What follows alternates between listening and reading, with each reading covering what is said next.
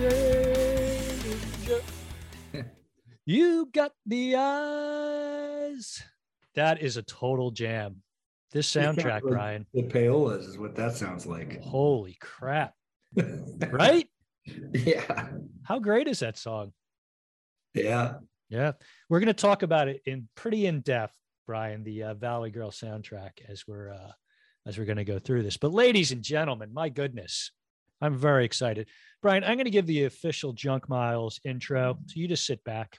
This is Junk Miles with Chip and Jeff. Sadly, Chip is not with us right now. He had a complete computer malfunction breakdown with all his audio. He's not the most tech savvy, guys. So I'm not sure he's going to be able to bounce back and jump in with us.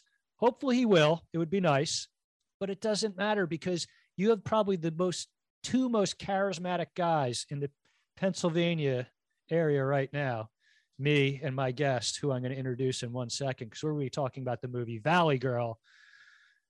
Ladies and gentlemen, Brian Seymour is a Jersey born singer songwriter who crafts heartfelt folk pop gems, helping you feel all the feels and maybe, just maybe, stop the world from spinning for four minutes at a time. Brian also has a PhD in the history of art. Is that true, Brian? It's verifiable. Verifiable. More exciting news Brian has a new song, Dandelion, streaming everywhere. And if you all behave, I will spin it at the end of this show. Brian has a new album dropping soon. Correct, Brian? Also true? June 30th. June 30th. This is so exciting. And this is even more exciting. Philly peeps, Philly, New Jersey, Delaware, Maryland, West Coast people, if you want to fly in. When you think of Romantic Night, you think of the Brian Seymour Band playing at the living room in Ardmore, PA, February 14th. Join Brian and his band. I believe Philly legend Rich Kaufman is part of your band. Rich will be there. Couldn't play without him. Oh, one of my favorites. Rich Kaufman, of course, of Foxy Cotton, many other great bands, Electric Love Muffin. Um, that's February 14th. Get tickets now at the living room. I'm going. My wife, I'm sure a lot of our good friends sure a couple from Delaware that we know might be there, right, Brian? Yeah, and I don't want to shock you, but it actually is set up like a living room. Oh my God. Thus the name. Can I sit in a beanbag chair? Big, big, big fluffy couches, the whole thing. Yeah. Oh, I'm so excited. Mm-hmm. And true or false, Brian, since it's a Valentine's Day show, will you be manning yourself the Brian Seymour kissing booth? I will. And I, I have a little um little harp as well that I'll be kind of get the occasion. Um I know the Brian Seymour kissing booth has been very popular. You play Fergie's all the time. I believe twice a month. You do an amazing show there.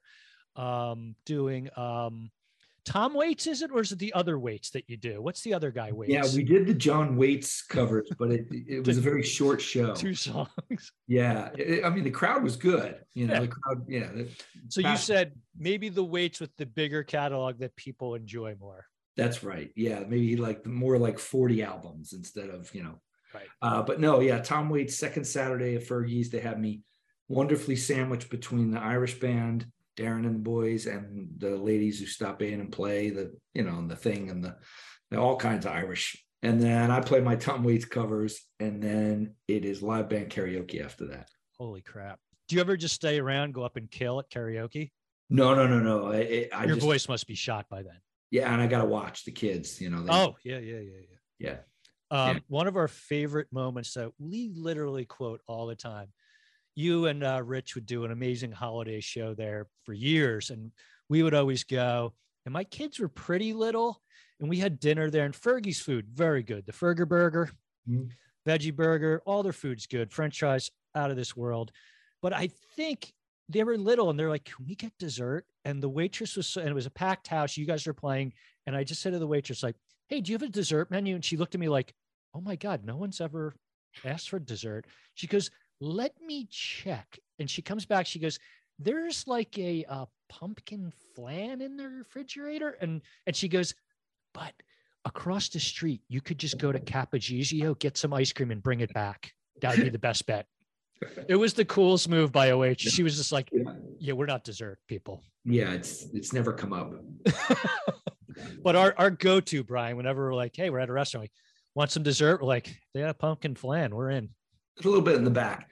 Uh, but you know, on the on the ramp up to the record, um, I I talked to Fergie about it, and you know, Jeff, I'm I'm not a young guy, Nope. so I'm not going to be making phone calls and booking rooms. I, I just talked to Fergie. I said, "What can we do?" So we're going to do three Friday evenings in April Nice. to ramp up to the record. So six to eight slot Friday evenings. Going to uh, have different iterations of the band, lots of special guests. So it'll be a little Fergie's residency in April before. Oh, six to eight. That's my sweet spot. yeah, you- right. Get a little cup of coffee at five o'clock. I drive down to the city. And then we'll I'm do loving the it. usual releases. We'll do we'll do a Philly show. We'll do a New York show. We'll do an Asbury Park show. Oh, Um, yeah, they're the big three. got to bring it back home. How uh, how how big is Asbury now? Right? Isn't it great to just see it's a stop now? Like, you know, it used to be like bands would go D.C., Baltimore, New York, Boston, maybe Philly, and now it's just like Yeah, Philly, definitely Asbury Park. Like all the bands you want to see, I want to see. You know, some of the older alternative bands, some of the heavy hitters. I think it has something to do with, you know, their Sea.Hear.Now festival really put them on the map. They do every year. yeah. I think um, people too just you know kind of gravitate towards where where it's happening. I think um, you know it got the reputation for having crowds that really want to see live music. And to be fair, people used to skip Philly, but they don't anymore. You know, I feel like Philly's definitely a, a place that people know they're going to get a good crowd. Um, yeah, and they even go to like the outskirts of Philly too. Like there's a lot of like, you know, experts. Like Evan Dando just played a couple weird like spots on the outskirts of Philly. I can't even remember, like maybe, you know, they throw the money out there, you know, he'll come. Well, and it's remarkable how many great places there are, how many rooms in Philly. Oh yeah. You know, when your one of your favorite bands comes through, and you have to actually look up where it is. You know? Yeah, right. Usually, many yeah, times. 10 years ago, you'd be like, oh, I'm going to the track or I'm going to the TLA, Yeah, right? not the Barbary. Oh no. oh, no, I don't want my car broken into again. The Barbary, not the, um, what's my favorite? The one on South Street that had the giant square post, like pretty much in the middle of the stage. You had to choose you, what Mhm. what part of the band you wanted to see, and Yeah, Yeah. Dobbs. Oh my God. Yeah. Um, oh, that's exciting then. So we're going to put Fergie's on the map. We're going to put living room, Yeah. get that all ready for the spring. That's very exciting. Yeah. The new song Dandelion, fantastic. Everybody just wherever you uh, stream music, Spotify, Apple, Bandcamp, um, BrianSeymour.com. Got a little song. something for everybody, you know. Um, friend of mine said, I can play that song for a 10 year old. Yep. Or septuagenarian. There you go. I like that. And you know, it's so weird when you say septuagenarian. I'm like, I'm very close to being a septuagenarian. So Closer than 10. That's true. That's right. Much closer to a septuag. I don't want to be anywhere near, and I am the, the suffix genarian, Yeah. right? When is that? Because you like once you get to the 60, that's when the genarians start, Yeah.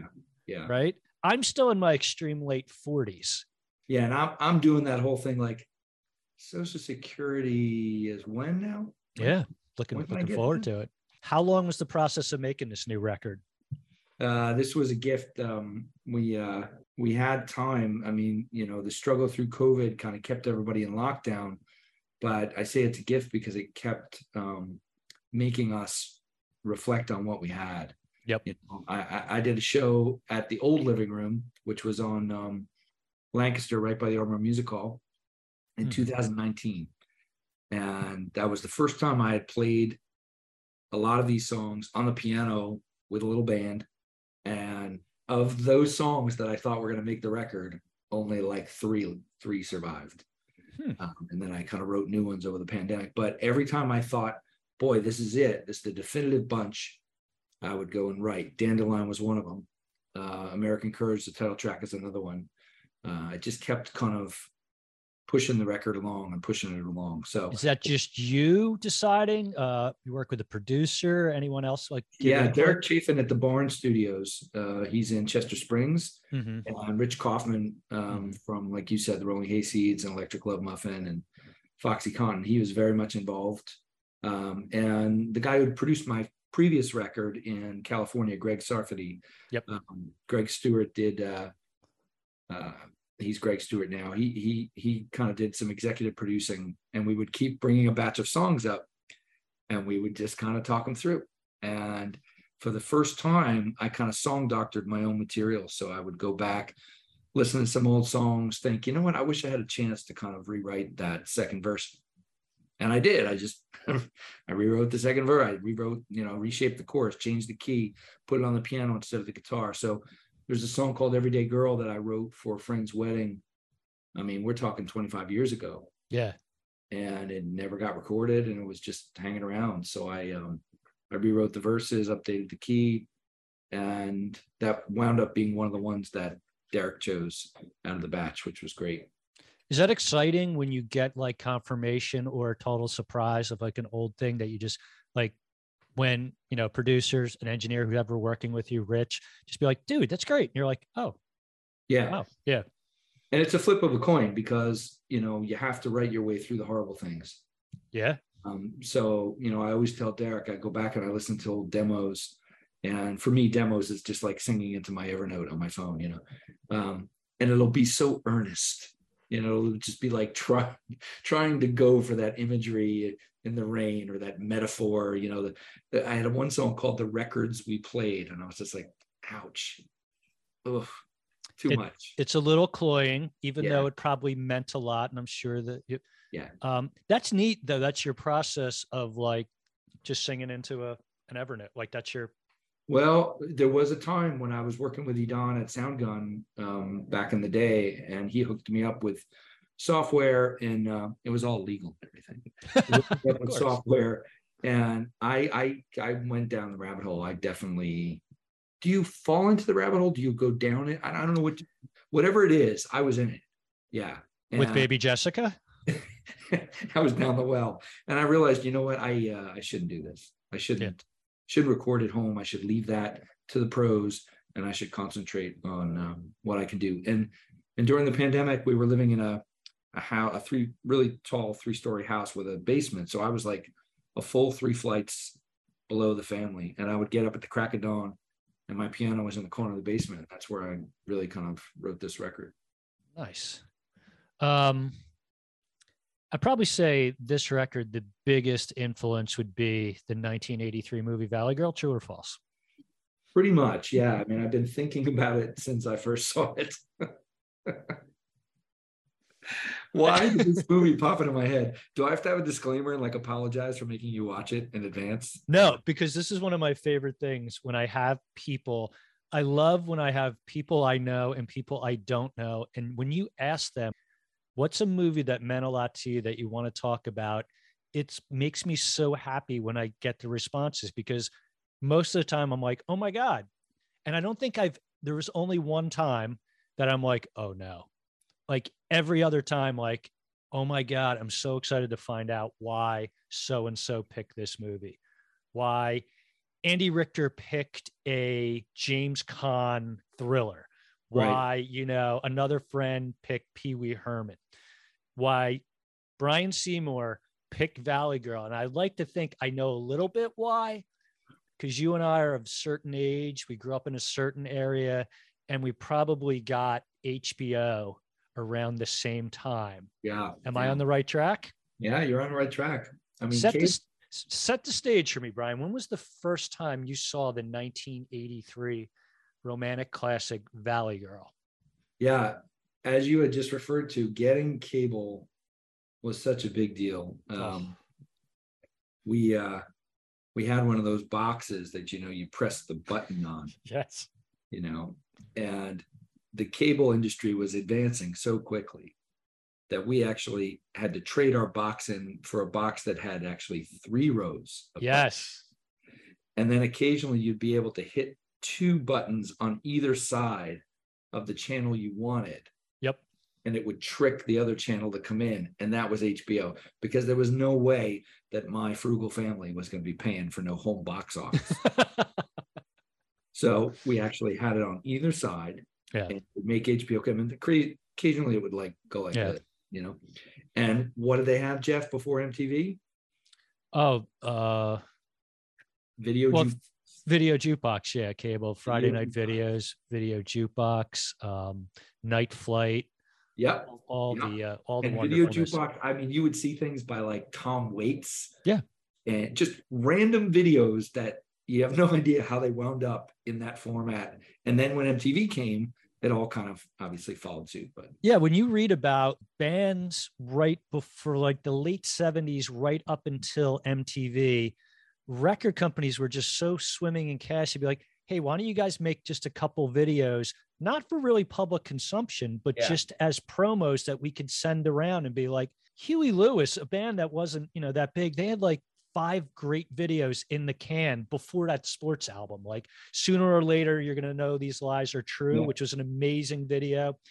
The Who, right before, just put out Face Dances, which, you know, you better, you bet, one of the greatest songs and videos of all time. And then just so happened like MTV hit, okay, we have a whole channel we need to fill. Does anyone have videos? And they're, they're like, The Who's like, we have some, some guy who's, you know, Donnie Iris is like, I have videos. Who are you? Like, doesn't matter. I have videos. get them on there. Get them yeah. on there. Yeah. And then the the all the new wave bands just kind of leaned into it entirely So great. and redefined, you know. I mean, some of those early we, and again, I'm speaking um looking at your FM 1063 sticker over your right shoulder there. Yeah. We were fortunate enough to have HTG. Yeah. and- WHTG 1063, the rock wave.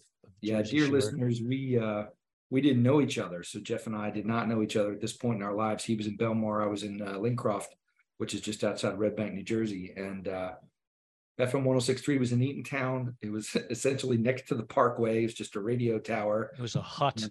493 2002. I remember the number. I used to request songs all the time. Yep.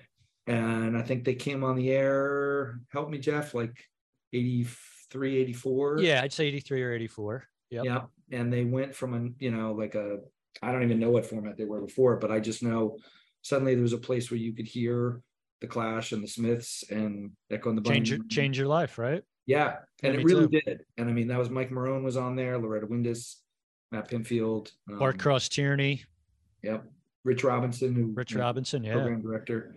But they were accessible too, and they were on the scene, and they, you know, they they were They promoted Yeah, the yeah. hell out of all the great shows. Like they were everywhere. Every show you went to, whether you were at like what Donovan's Reef or whether you were all the way down in Lavallette at some you know Joey's Surf Shack or whatever, you'd see one of the DJs at the show. You'd go see the Canals and you'd be like, "This is great," and you'd see two of the DJs just like hanging out, and you're like, "Oh, I'm gonna go talk to Matt Pinfield." yeah, Um, and I think Valley Girl, like watching it again, I was amazed just how great the music synced up with the vibe of the music. Mhm. A great directing job, I think, by um, the director, like Martha Coolidge, picking the songs. And you know, movies back then they they needed that pizzazz of a song to just like yeah, propel a scene. But when the movie opens and it's just this panoramic shot of the Hollywood Hills going into the valley, and it's that song, it's so spirited. It's um Girls Like Me, Bonnie Hayes with the wild combo. It just set the tone for like, it's gonna be fun. And I remember being a kid flipping on HBO, watching and being like, I'm in love with Deborah Foreman and all three of her friends. Nicolas Cage is the coolest guy in the world. And that was right at the time where I'm like discovering yeah. that kind of cool music.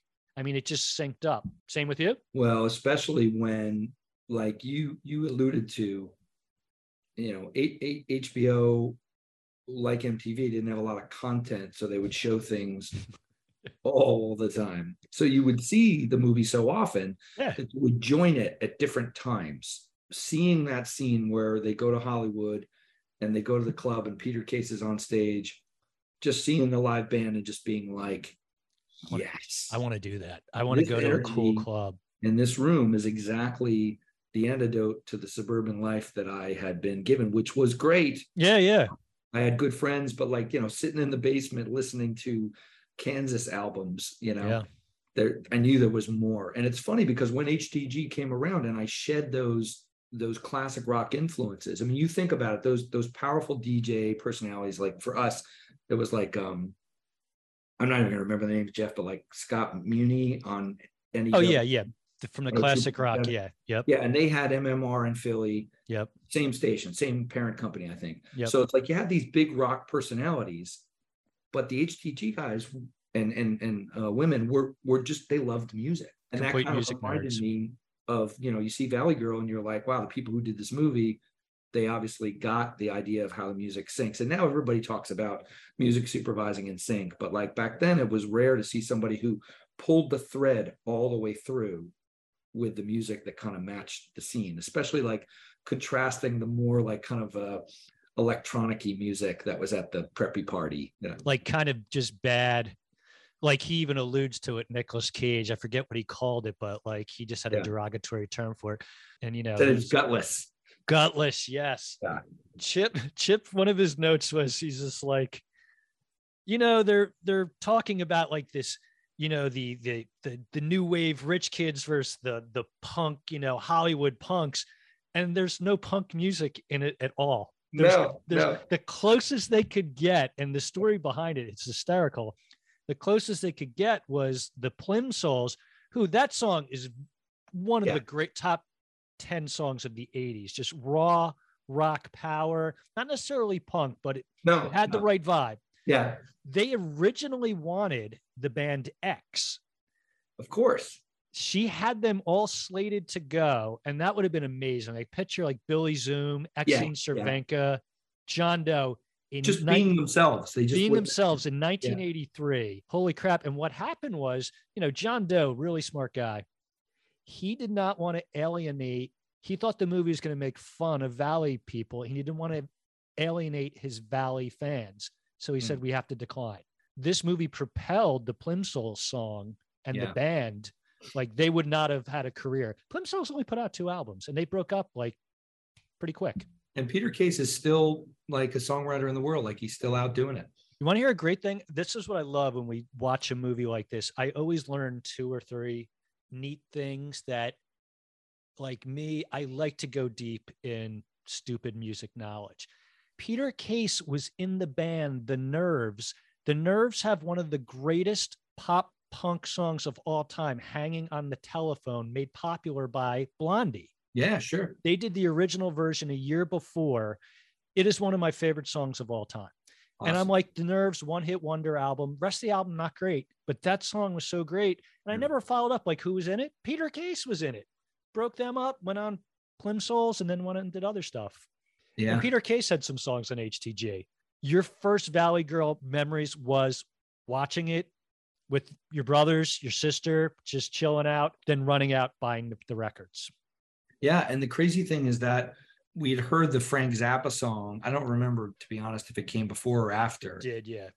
Uh, do you Came know? Was a- it Came out about a year and a half before the movie was made. before? So it's like people knew, and, and maybe that's you know why X is sensitive to it because that was obviously more of a a mocking kind of. Oh, tone. totally. Yeah. It, Frank Um, Zappa really had hatred of that Yeah. scene. Yeah. So I think that that kind of did something, but then we didn't know who Nick Cage was, obviously. Um, Mhm. But to me, it was definitely the, the the the appeal of kind of pushing against that status quo that I knew like as a kid. And I'm not gonna like tell you that it made me kind of run out and buy a guitar. I mean, I was already playing since I was a kid, so I had I had this hollow body harmony that uh, I have no idea where it is now. That my mom probably sold at a garage sale for seven dollars. Come on, Miss Seymour. Jesus. Yeah, I know. But She's um, a lovely lady, by the way. very lovely.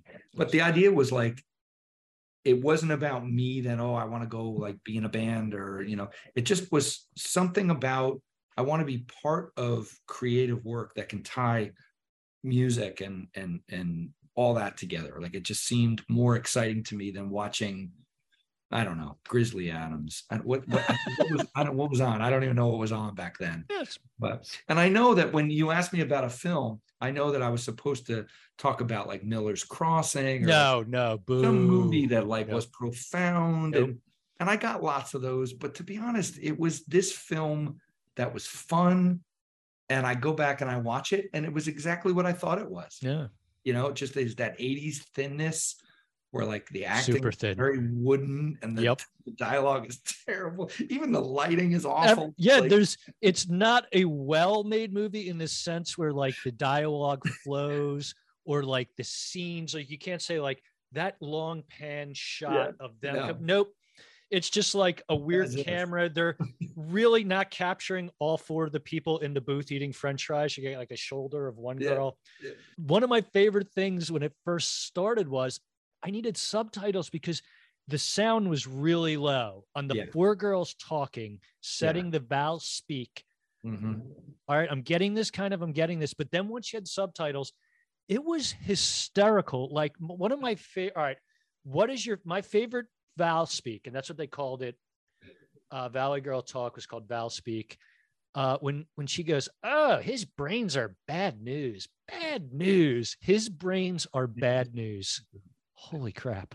and and and then when when when he gets on screen for the first time he refers to himself as a val dude Yes. he And- says something like i'm the finest val dude around Yeah. something How, like how great was he, Tommy? What a he Yeah. epitomized. They're just like, what kind of character? A total dick. Yeah, let's just make him a total dick. yeah he's like five five steps inside the uh, audition they're like yep he literally walked in with the pop collar. They're like, that's it. You- I got it. You got a total dick. Come here. He was so great in that role. Like he just looked like every guy I hated in high school. yeah Every guy you you've run into, like just where you did not want to like see that type of guy. well and his henchmen friends you know, they were all in student government i'm sure and you know there's the there was the muscular michael j fox you know the the the guy who was his friend who was like a dead ringer for michael j Yeah. fox and he just like stood around he's like who do you want me to who do you want me to clear out you need me to clear somebody out yeah i love those Oh, guys and I remember like because you were rooting for Nicolas Cage so hard, and when he got a shot in, you're like, oh, he's going to be formidable. He it's normally like the the outsider guy gets his ass kicked really bad, yeah but he didn't get his ass kicked really bad. And later on, like his friend said, like, what do you want to get your ass kicked? And he's like, hey, he goes, hey, they had he had help. He had help. yeah they held right? him they held They his held him, arms Right. come on So Val total pucoid. I love that. And then trippendicular. yeah I think the way they wrote the dialogue was it wasn't too forced. i thought All so. the all like all the oh my gods and all that. I thought it was really well done. And it was I, reserved for the girls when they were together which was and I, I thought, done. and that's the thing I really loved about the movie. It was it was a horny teen movie. It was super horny, yeah but mostly from the pe- female perspective. They're talking about guys' bodies. They're talking Yeah. about wanting to do it, naive about it, but they really think they want to explore.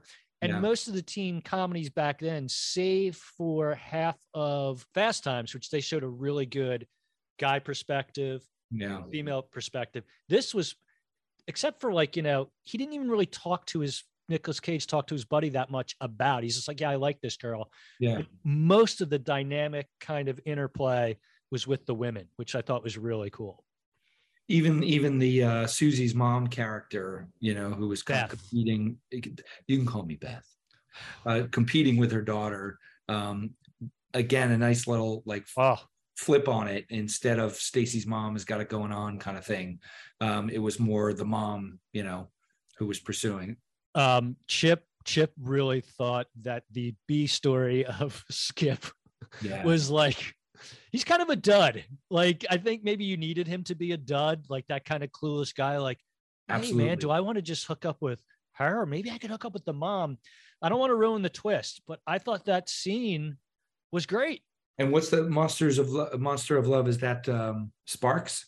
Sparks, yes, Yeah. yeah. I mean, again, perfectly placed for like a uh, the kind of band that could only have existed in the 80s. Oh my god. You know? Yeah, they had like two songs on this soundtrack, and Mhm. um, yeah. Let me. One thing we do about these movies, Brad, I try to throw in some fun facts. Uh, we mentioned earlier Frank Zappa. He had a hit with the song Valley Girl, and he sued to try to get this movie not to be made. He actually said, "People think that Valley Girl is a happy kind of song, but it isn't. I always hated the San Fernando Valley. It's the most depressing place." Um, he was at the time collaborating on a script about the song that wouldn't be like Beach Blanket Bingo. He said he wanted something a little more like Yeah. dark. So he tried to get it, sued them for like a hundred thousand dollars in punitive damages, and he failed. Too bad, weirdo. Nicolas Cage's career would have been the dump. He never would have gotten his break if it wasn't for this film, you know? I like uh a yeah, right. It's weird. What do they call it? A Nepo baby? um, Nicolas Cage, uh, you know, his big thing was he lived in his car for a week before filming to get the raw feel of Yeah. being like a Hollywood punk. He looked like that. Actually, did that well. Yeah. Yeah. The longer you looked at Nicolas Cage, like when they first showed him like striding up from the beach and he's all like cut up, and you're like, wow, he's a good looking guy. But the longer they panned on him, he looked like just a weird Muppet. Yes. It's, And he- before he got his teeth fixed. yeah. And he had that equilateral triangle that was like the superheroes, but it was just hair. Do you know they had to, they forced him to shave his body to form a V because he was so hirsute. They thought that he would look too old. They're like, his body Yeah. looked like an, he was super hairy. So they made the, the concession to be like, you can keep some hair. And he's like, Yeah. all right, cool. There That were was- several, yeah, mentions of his bod, and yeah, it was. Yeah, he's- the girls are just like, you know, what's her name? Little, um, the little squeaky voice. I'm thinking Yeah. um, you know, I'm talking. God, I'm she was a great vehicle for the whole Valley vibe. Oh yeah, just Yeah. great. And her character, she couldn't. This is a little tidbit. She couldn't nail a Valley Girl speak, so they made her character, and they mentioned it. She was from Malibu, Ah, so she couldn't nail it. But the, the thing I also liked about it, Deborah Foreman, very cute. All the girls in their pack were cute. They weren't like knockouts. No. They were Yeah, yeah. very. They look like girls. mhm. They look like normal girls, like high school age, you know, very cute, all charismatic. And then for the guys, they just went total stereotype. Like they made, you know, Tommy and his friends were just like maybe yeah, 25 year old, just asshole looking guys. yeah. Uh, Nicolas. Uh, oh, and another thing, are you ever going to find another movie where the leading man's name is Randy? Who's Randy? Yeah, it's awesome. just like his name would be like Dirk. Yeah, Randy, something and, like Randy and Fred, and Fred's one of the great characters of film too. You know, he that's plays, a great role. but he's got he's got the sweetness, and he like he looks out for his friend, even if he's kind of a, a wimp about it. Um, but And I yeah, love I love the scene where he finally wears down her friend after the night of him Yeah. playing shotgun. And at the Yeah. end, you see her kind of warm up to him. That was super Yeah. cute. Yeah, yeah. Fred, Stacy. Yes. Um, here's two things. Judd Nelson was almost cast as Randy. Your thoughts? No, yeah, yeah, no, no, because because he he would have made it like intense, and that Yeah. didn't need to be like a simmering character. It needed Yeah. to be exactly what it was. There, there, there's there's a moment that they did. Uh, Fred comes in and he says, uh, "Oh, what is this bait? Like for sushi? Like he doesn't know what it is. And, oh, isn't it's sushi? Don't you know?" But Nicolas Cage knows. Yeah. You know, like he picks up the sesame paste, and it's like so he's got that little. Yeah. know, Yeah. Yeah. Right. Right. and you wouldn't want him to be like um yeah you, you don't want him to be like too serious you want him to just be like i'm living in this moment and there's no mention of his parents there's no, No. backstory that was Nope. perfect Wasn't that great? Because you didn't need it, right? yeah you would think the obligatory goes home and there's the trailer His dad's drunk and he's just Yeah, like, you know, get out of here. Nope, they didn't need that. I thought that was very well done. Another thing we always talk about, Chip and I, every 80s movie that we love usually has two things. If it's around an hour and a half, it means it's a great movie. This was 99 minutes, just perfect. yeah. The thing it doesn't have, which we love, a freeze frame ending where everybody from the movie is at the end and they're like, this came very close. Like when Yeah. they're running out of Yeah, the yeah. prom, like they should have Yeah. just stopped it. Like yeah totally um, Brian, Michelle Pfeiffer was originally considered for the role of Julie. wow She was she was four years older than Deborah Yeah. Foreman at the time. and like I- you said about you don't want her to be too alluring you want her to be like just a suburban girl or yeah, whatever just a cute suburban girl who, Yeah. You know, and she had some depth to her. You know, she was like, maybe I do need something more. Maybe I need to get out of my little bubble here. And did you ever experience when you were in high school, when you got older, someone from your group, you, a guy friend, a girlfriend, who dated from a different part of town, a different kind of culture, bad boy, bad girl, or that you could equate this movie with? Like any sort of Yeah, I mean, like I said, we were a bunch of guys who listened to Kansas records in the basement. so there wasn't a lot of like crosstown dating that was getting us in trouble. You know, Gotcha. more there was a guy in my neighborhood who actually had his own ping pong paddle that was like sandpaper. So that was that was about the most dangerous that we Yeah. got. I got you. Um, Um, I remember when my brothers went away to college, and I was at this party or that party, whatever, and song came on. I was like, "What is this song?" This guy's like, "It's the Femmes," and I went to Jack's Music in Red Bank, There you go. a head shop posing as a music, you know, Yeah. establishment. That's where you got tickets. I just went, I used to, we used to take the train just to buy tickets. just to buy tickets. And I bought, you know, the Violent Femmes, and I t- come home and I put it on. And why can't I get just one? Yeah. Like, Holy shit! I'm turned down. and like ah, putting, you know, oh man, couldn't believe it. I was like, this is this Yeah, is things are different. something. Something's happening here, and you know. Just, just two years ago, I'm like, you know, I'm at the point of no return with Yeah. You're just, How you're, long? You know, I'm- you're like, I'm put rock. what do you guys want to do? I don't know, put on Leftoverture again? Sure. yeah, little, little prog rock, um, lots of Rush. There was Rush going on.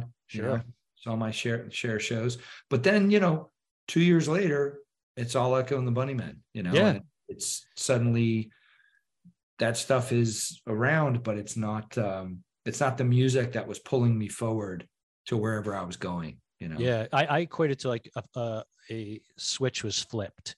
Yeah. you know um, at around this time i was a freshman sophomore and my friend eileen hankins who was the cool chick she was just cooler than everybody else she was a vegetarian before everyone else she had like the dyed mohawk type hair and she started dating a guy who was two to three years older named rafe who was in a band no progress in progress and he was a punk maybe one of the sweetest guys I ever met. And we're like, who's this guy?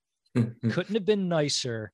He made he gave me a mixtape and it had Dag Nasty on one side, Descendents on the other, and it fucking changed my life. Yeah, that's, Along with HTG, Eileen Hankins was the one who's like, put on 1063 now.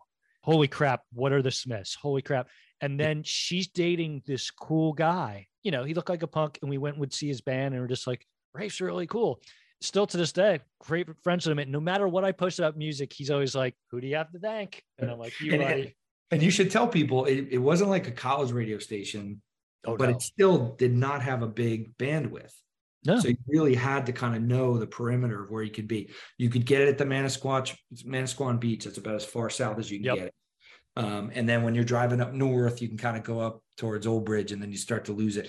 And it's interesting because I think that's, you know, up there is where Bon Jovi's from. So I think his uncle like jammed the signal so that you could only listen to Bon Jovi up there. He's just like, Nope, this is staying classic rock from from Sarah Old Bridge, Sayreville, the Yeah. uh the Driscoll Bridge. That's our territory. But Yeah, but you're- but it wasn't like people are thinking that we're we're listening to like 120 minutes and it's interesting right because 120 minutes is how a lot of america learned about this music and we got matt pinfield the love child he called himself in the evenings oh my god. overnight and stuff and i could say to you some bands that i had the actual vinyl of because we had silver tunes and like all these record stores that supported the station right? Vintage vinyl, silver tunes. Yep. vintage vinyl.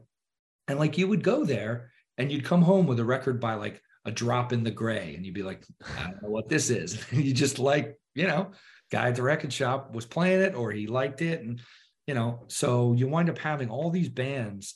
Um, I saw bands in New York like uh, the Del-Lords Yeah. were like a, I think they were in New York, weren't they? I think they were a New York band. Um, but there's so many HTG bands that I learned about from them, the Mighty Lemon Drops and like Yep. bands that didn't really make it into the next gen, the, the next decade. But I always think about that time and what what the station felt like is that it always felt like if you were away, you would miss something. You know? Oh yeah. Yeah. I, yeah, I remember just driving to vintage vinyl, hearing bourgeois tagg song, and just walking in there and be like, "Get me the bourgeois tagg cassette, please." and of course they had it, and I was just the whole ride home. I'm like, Yeah. "Yes, yes." Yeah. And I still put that on. Um, like thankfully it was on Spotify, and I still put it on like all these mixes. Maybe the strongest rom com movie montage scene of any movie. Oh man. Right. See, and this this damaged me for life. You know, I'm, you know, because I thought life was just going to be eating hamburgers and pointing at things. That's all we did. I thought that's what love was going to be, you know. like just like everybody, eh, you know, two straws and the whole Making thing. little faces like, oh, she's stealing my French fry. Like they did that like two or three times. And lots of pointing, definitely lots of like mocking, like you know, like. But I, I didn't. It didn't work out that way. no, no, life's different than that. Yeah. It's mostly like phone calls, um, then trying to meet up at a party and then not going to the right party and then not seeing that person because there's no way they get in contact with them and be like, Yeah. all right, maybe next weekend. Yep. Yep. Back to back to the basement. You know, play some ping pong. Yeah. Um, one of the things I loved about this movie from the get go, the celebration of mall culture of the 80s. Uh, Like yeah. right away, they're just like mall baby. hmm Fast between Fast Times and the thing about this movie and Fast Times, very similar. Fast Times came out a year before. The acting, the production value, directing, all that in Fast Times was so great. The Yeah. comedic timing, Yeah. pacing, the cutaway shots after like someone delivers a line, all that was not present in Valley Girl. No. And that's what I kind of love about it. It was just such a Yeah. different, like you said, wooden, but it was so perfect in a sense. Like, Well, it it it was there was not a ponderous moment in it. It just kept it just kept rolling along, which is great because they didn't they didn't try. I mean, other than the montage, which was like the whole length of modern English's yeah, I'll melt with you. you know, it was the whole damn song. But still, other than that, it it just it kind of kept moving. The the only like weird moments were like with her hippie parents, and they were supposed to be these like kind of poignant little lessons. Yeah. They didn't, they didn't connect to anything. So I don't know if that was all on the floor, on the cutting room floor. Probably not. It was probably just like all they had. They probably had 103 minutes of film. Oh. Yeah. You know what I loved about it? The two actors who played her parents Yeah. were in a movie together four years prior, Apocalypse Now. No. Two actors, yeah. That There's a fact. Yeah. that's a that's a that's a, a fact that I I'm like hell yes this is great. Um, again, I got to give credit to uh, the movie the director. Um, the director of the movie who I mentioned, Martha Coolidge, she was only paid five thousand dollars for the gig. This oh, looks like Brian's coming back. There we go. Sorry, it was He- the ghost of Chip. You froze and then I froze. Uh, we're back. Sorry, I didn't mean to imply Chip was dead. I just Well, we don't know. we, Brian, we're, we're not all on this earth forever, right? God bless him if he's gone. He he he brought a lot of joy to some people. um, this movie, obviously, based on what we said, super strict budget constraints. They only had about not a lot of money for this movie, maybe six hundred thousand dollars. Director Martha Coolidge was only paid five grand for the whole gig. Um, she also made the movie Valley Girl, of course, Real Genius and Rambling Rose. Real Genius, on the other hand, Mhm. very well, great flow, great comedic timing. So she Yeah. learned. yeah. She learned how to do it. She got, she really was like kind of progressive. She's like, I want to make a movie from a girl's point of view. She wanted one of the four girls to be African American, but the friggin' producers of the movie said no, because back then, 80s, they're just like, no, we Yeah. need white people. She tried really hard, and then they said, you know, no. The thing that about the movie that you really learn how that they had no money when it, when it came to the the soundtrack. We said there was no punk music. Well, they they originally had the Jam, X, the Clash, Bananarama, even though they're not really punk, but they had some punk in it. They had the scenes with the music, and then at the very end, they're like, "Oh, we have to get rights for this," and they only had like two hundred fifty thousand dollars for music rights. Couldn't get all the all the bands they wanted for the punk, but in the credits, they didn't they didn't have money to redo the credit scene, so all these bands are listed in the credits. You'll Oh, see like the Clash, Bananarama, Culture Club, the that's Jam, amazing. and they weren't in the movie. And she's just like, yeah, um, we just didn't want to like spend the money. You know, this is a very common problem in music supervising because there um, a lot of people don't realize that the music is the last thing that gets synced up. Okay. So what the directors often do is they will put in a song that's a placeholder, Okay. and the music supervisor's job is to find something that kind of fills that spot. Problem is, is that directors often fall in love with the placeholder. Oh, And because that's what they're used to. Then they ask the music supervisor, "I, I- I need that song," and they're like, "Well, that's going to be three fifths of your budget." And they're like, "Well, then you got it. So then they find independent artists to kind of fill it in.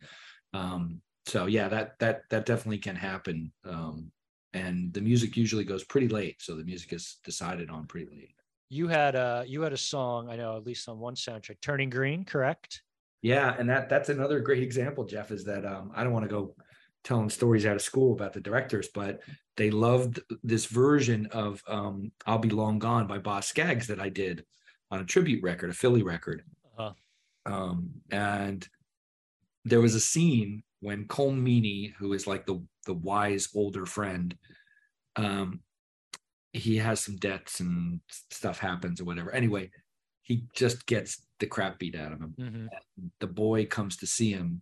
It's all in Ireland. Boy yep. comes to see him, and they played almost that whole song in that film in that scene. And the director sent it to me, and I was like, "Guys, that is beautiful filmmaking."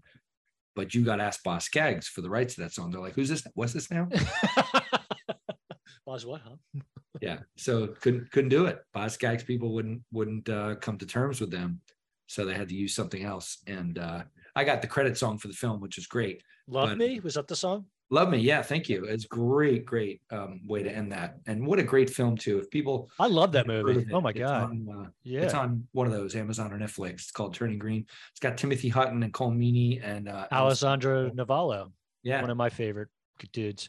Yeah, uh, yeah, that's a good soundtrack too. Uh, Nada Surf, Iron and Wine. Yeah, yeah, it's really solid. I want to talk to you about soundtracks because I would say next to 16 Candles this this Valley Girl one right up there. Obviously, John Hughes really yeah. pushed the kind of music driven accenting scenes but he had such great taste in music. Like he was yeah. just so good at it. Like if you have psychedelic furs on any soundtrack, it's love my way, just right underneath there. I mean, they they're they're just such great soundtrack fodder because it's interesting sounding. It's still rock and roll. His voice doesn't pull you away. Yeah, it it I mean, it was right under there. Yeah, amazing. Uh, another Josie Cotton. She was in obviously the final scene. Johnny, are you queer? He could be the one. Uh, she's amazing. Uh, Nicolas Cage tried to date her. He asked her out during the uh, that filming. Right. Yeah, she said no. Um, don't put another dime in a jukebox. The flirts, like just one hit wonders. The songs though were just so perfect for that. Here's the thing that always amazed me. Uh, she talks in stereo by a guy named Gary Myrick. Now, there's a guy named Pat Travers and Gary Myrick, and they didn't do a lot, you know, after this because I think just because of their names, Brian. Like that, they're, yeah. they're they're not like Gary Myrick, you know. Mm-hmm. Maybe Gary Coolzone, Gary like Sword Flasher, some something like tougher, yeah. something Sticker Snapper, yeah. right? Just something. But you know, they they they they were on the soundtrack. Who can it be now? The shower scene well, that, and and you're you're you're kind of touching on it there because you're getting a band that did have pop success became kind of like a pop band. Yeah, they were just a straight up, yeah, like they yeah, were all, all, at once. And I always remember reading Ben Folds quote in um, an interview in Rolling Stone years ago. And he said the problem with talking to musicians about growing up is that no one wants to admit they were listening to men at work. it's like, but it was on the, it was on every station, and everybody was like, "Who can it be?" You know, you know, and the Vegemite and sandwich and all that. But the truth is, is that you know, people want to curate their past. Oh yeah, and it's hard because, you know, I would love to say that I was listening to Tom Waits as a kid, but I just told you the first time I heard Tom Waits was on the video jukebox, and I was like, "Who is this guy?" Yeah, right? a hobo can sing.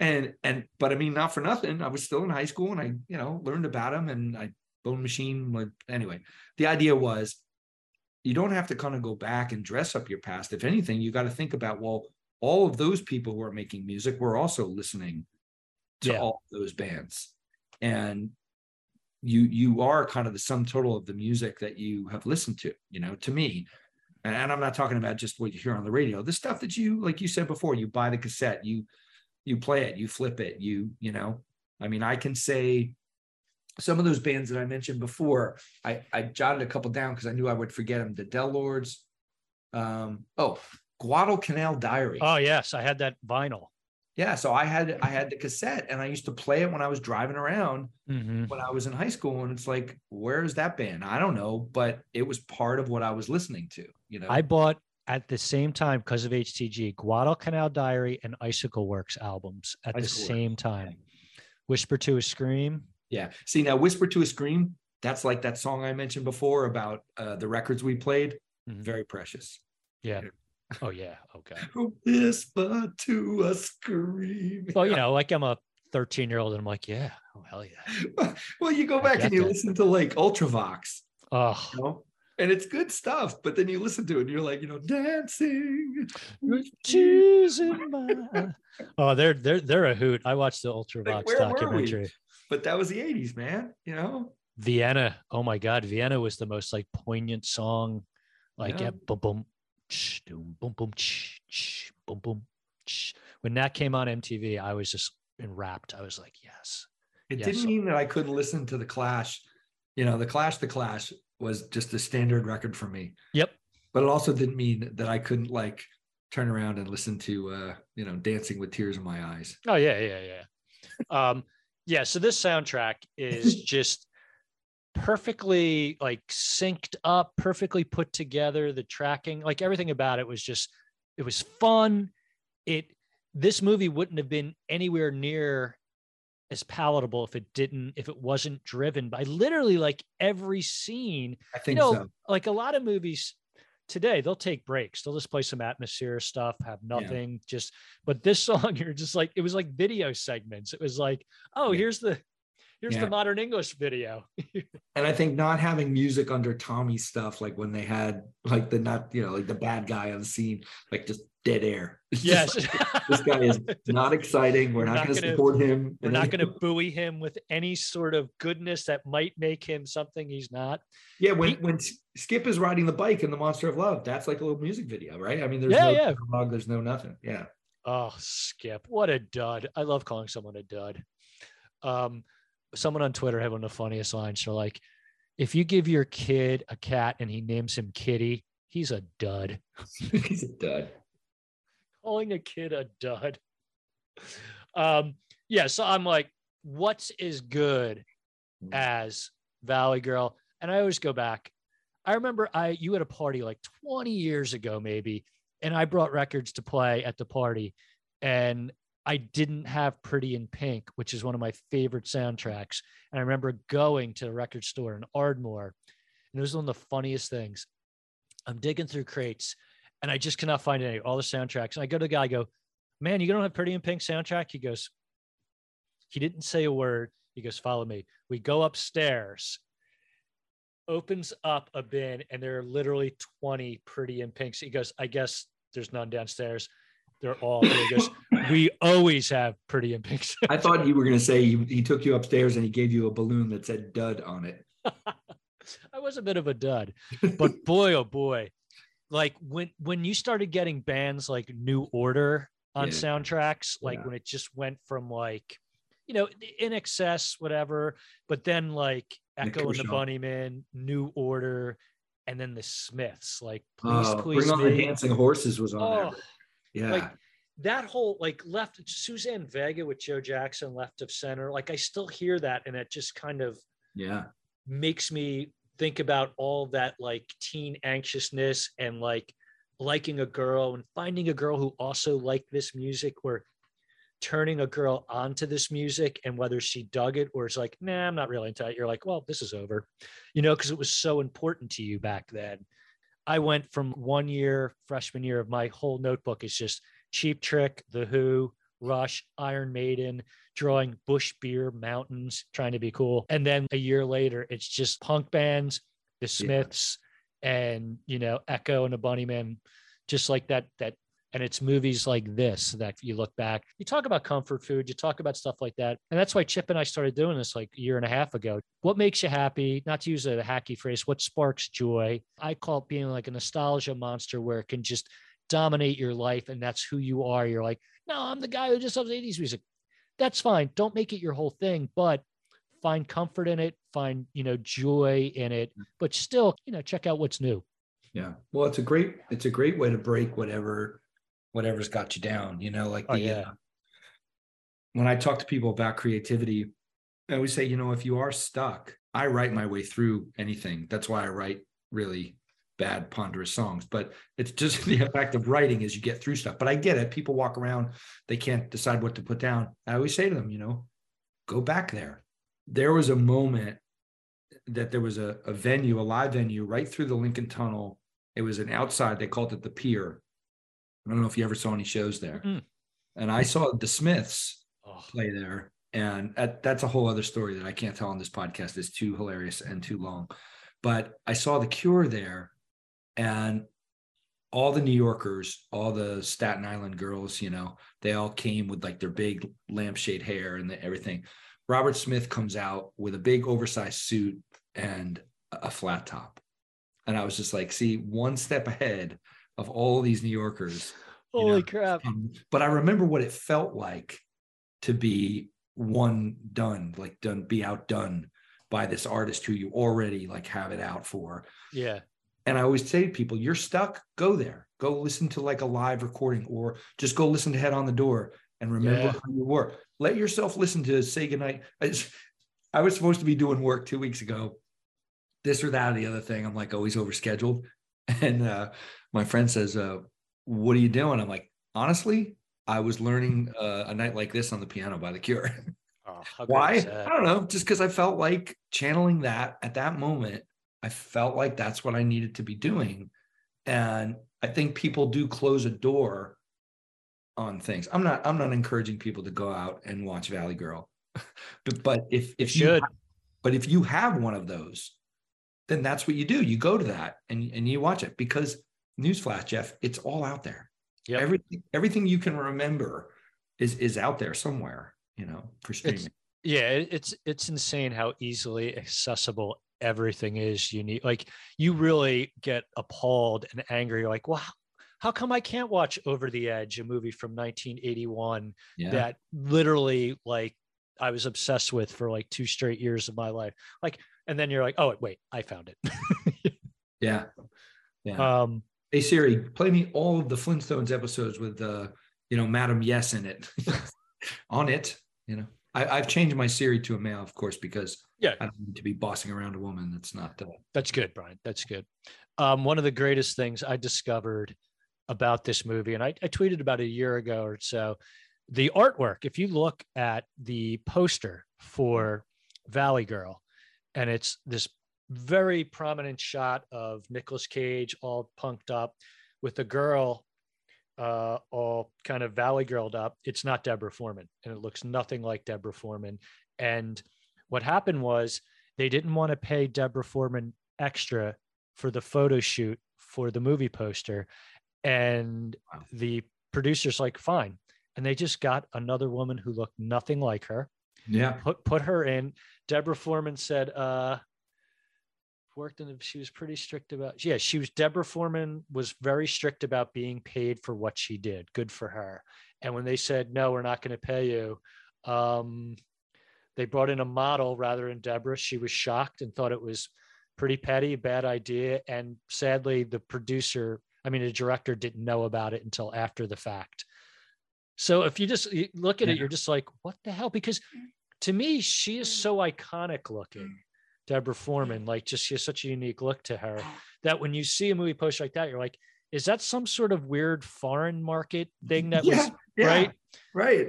that had a name like you know translated poorly like other side of the tracks girl and you know they just threw it together no that's the official movie poster the girl who played susie and deborah foreman were both in real genius the movie 1985 afterwards and michelle meyrink and meyrink was also the girlfriend of gilbert lowe in the 1984 revenge of the nerds What was the so it was Susie and uh Stacy. Yep, Stacy. Stacy. I I had a thing for Stacy. I thought she was super cute. Like, yeah. I mean, it's yeah. a major takeaway of the film that I wish I had a committed friend like Stacy who would, you know, work behind my back to meddle in my private life.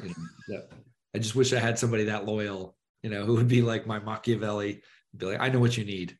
And you know, Yeah, I thought it was. I thought the big turn. I'm like, well, how you know, halfway through, you're like, these two are in love. Like, how is it going to go sour? Is he going to be a dick? And I thought it was not the most kind of like clever way where she kind of blew him off, and and then I didn't think it was like the most clever way of like how they got back together at the end. Like it just. But what was good about what was good about it at the end though it was so believable as like it, it, it, it just what normal people would do. You know, Yeah. like we don't really have a plan. You know. Yeah.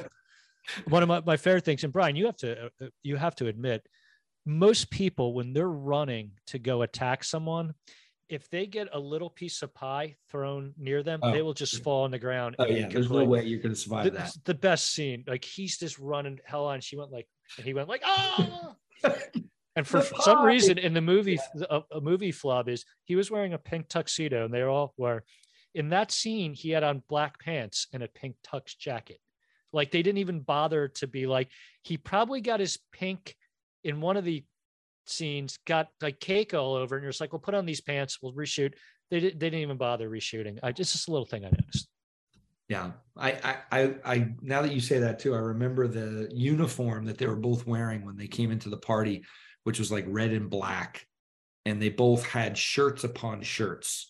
Yes shirts like upon shirts thing. You know, you've got like one layer under the other layer. Yeah, this was a big thing. pop collars right Mm-hmm. we always ask um, our guests to give an elevator pitch. If, let's say, Brian, you're teaching class, you're teaching your college students, what's your elevator pitch? One or two sentences to get them to watch this movie. Why should they watch Valley Girl? They should watch Valley Girl to understand how 80s culture actually unfolded, not the way it happened on like television.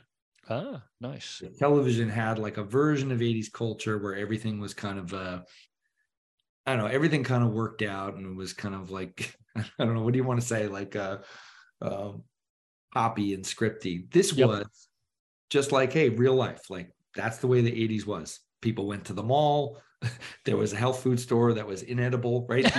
That was a great- like being a vegetarian back then, it was just like you will eat that wheatgrass and you will be happy. You know, there is nothing that you can do about it. You know, you got to make a choice. You're either going to do this or you know. But no, I thought it, That's I thought it was that it was that kind of thing where even like the cars that they drove. um, Yeah.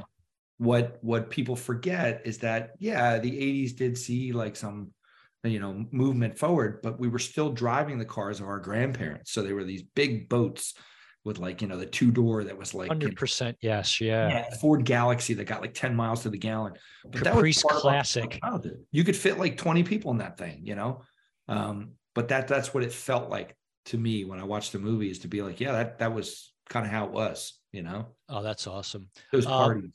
I love the scene I think I really love was the minor disrespect of the four girls in the car during the driving lesson where they did not even acknowledge Les Yeah. Nessman. yeah, he had to jump out of the car. And and that's so true. Like I honestly remember things like that, like where my friends just so enwrapped in their own little thing, and the teachers just being like, guys, guys, Yeah. guys. And if it wasn't like important to them, they'd just be like, "Oh, what you? Oh no!" Like they did. And his only recourse is he's like failure, you know, like that's that it. was a great. He's like, ah, failure. But the fact that he rolled out of the car was was pretty classic. That was Yeah, like- I, I do like I I love movies when they just have those little setting the mood, setting like what teens were like, and I think they captured that really well. You know, ping ponging with this movie and Fast Times, where they're a little more overt, where they just show like the van pull up, opens, and three Spicoli and his two bench are just fall out completely stoned with like smoke, like those little things that, you know what, back in high school, pretty true. yeah. Like I remember, you know, I went to like a Catholic high school. There were some of my friends who smoked pot and would just be like, park our cars to get out, like, hey Pat, hey Phil, and they're just like, car opens up it's before Yeah. school, smoke p- pulls out, totally stoned, and you're just never like, never too close. Like it was always like a far away spot. yeah. I remember once my friend Pat, who smoked, he left his keys in the car with the car on, just and he had to go to class, and the car was just on, and it was just like idling. It was like and it, for like three hours until like it ran out of gas. what did you do? You didn't like call anybody? He goes, no, I, didn't want to be late. And, they, and just like test. I actually drove a uh, a Beetle. So my dad had one when I was a little kid. And so for my first car, there was a guy in the neighborhood selling one. So I, I got it. Um, it took regular gas. like it actually at that time there was like unleaded. Unleaded and regular. And you always like yeah unleaded what the hell? Two bucks. I could just put two bucks in and i'd be good for like days and days and days you know? Yeah. Right. You were the guy who got regular gas. Holy crap. Regular gas i always wondered like who got yeah my first car skylark buick skylark. Mm-hmm. pretty nice. Yeah. it wasn't very nice but it was a cassette it was, player. When i got the cassette player put in then it really kind of took off because the mixtape phenomenon was just in full swing you know Oh my God. Brian, so we're us, Brian Seymour fans, we got a lot to look forward to, right? We're all going to go Ardmore, the living room, which is pretty much a living room. Uh, February 14th, it's a Valentine's Day show with the whole Brian Seymour band. Uh, That's going to be the beginning of something. Beginning of something. That's the beginning of the march towards the record. The march. And to be honest, it, it's the first time that these songs have been performed as a group, and the band keeps growing by one person every rehearsal. So by the time we get there, it'll be like the last waltz. You know, are you gonna are you gonna be doing? Are you gonna be doing the kicks like Van Morrison? Yeah, we had a guy, a friend, old friend, and it's it, this was I should say this was a love record. So like during the pandemic, it was only people I knew. Um, you know, some really great, you know, kind of cameos on the record. Uh, you had mentioned Rich, who we played with forever, old friend Eliza Hardy Jones, who is in the War on Drugs now. Uh, Tom Heyman plays guitar on one track. Nice. Um, Mark Tucker, just lots of people, you know, who, who kind of jumped in and, and, played. So the live band's that way too. And an old friend came to rehearsal last night and he's just playing keyboards and saying backups.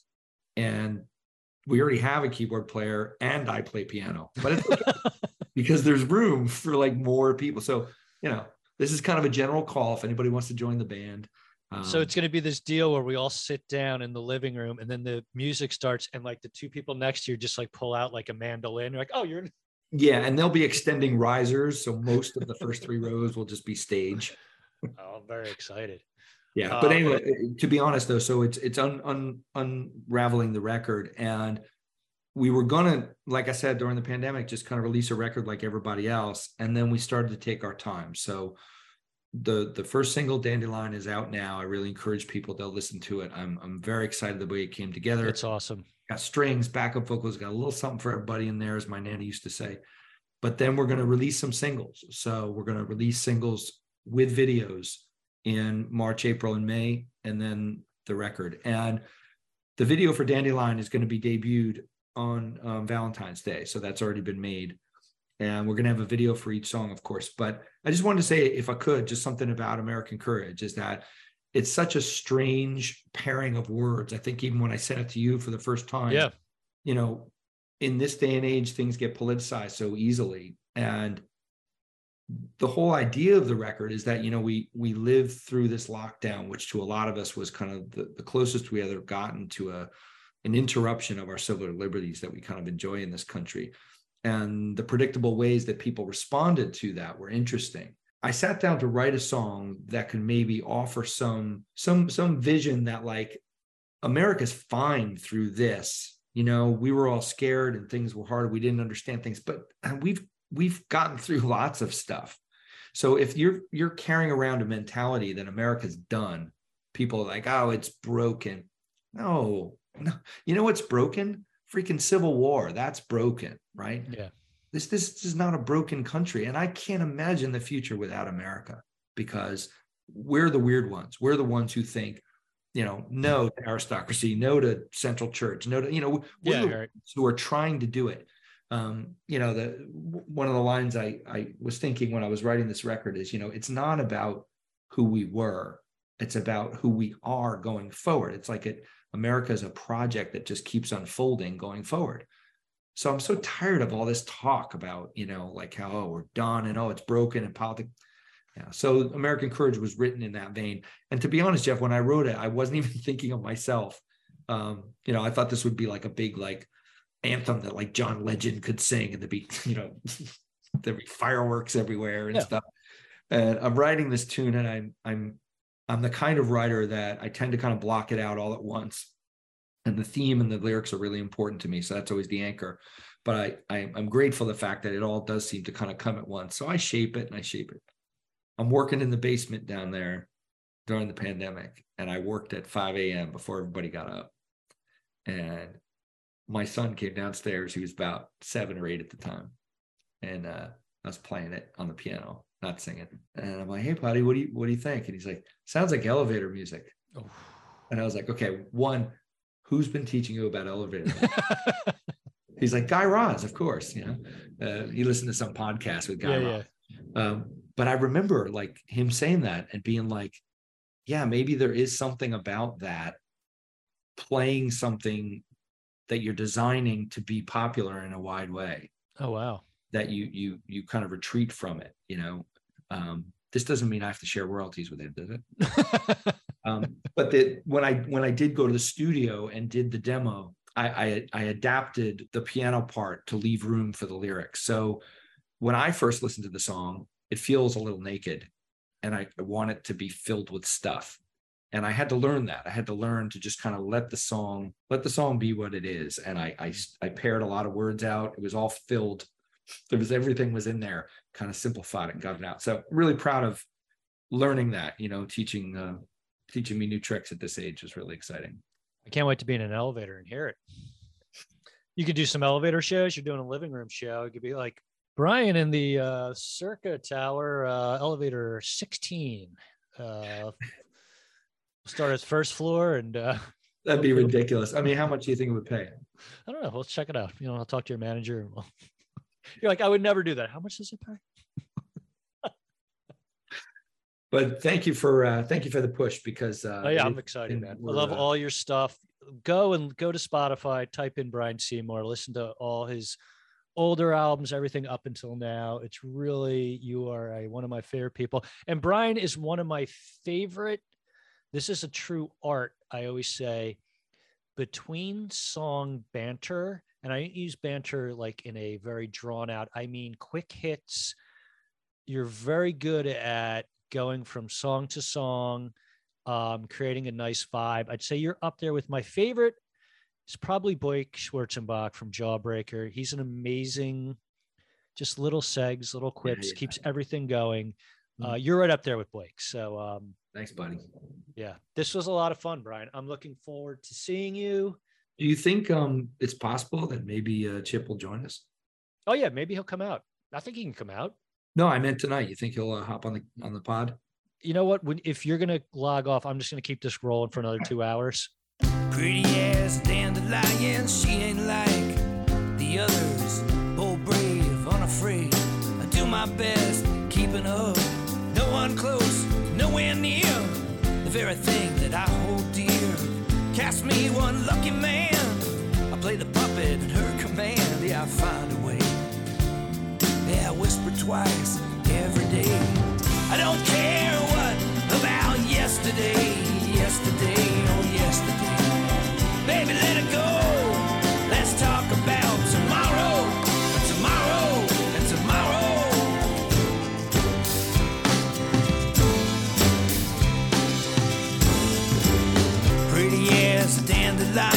she ain't one, she won't bother.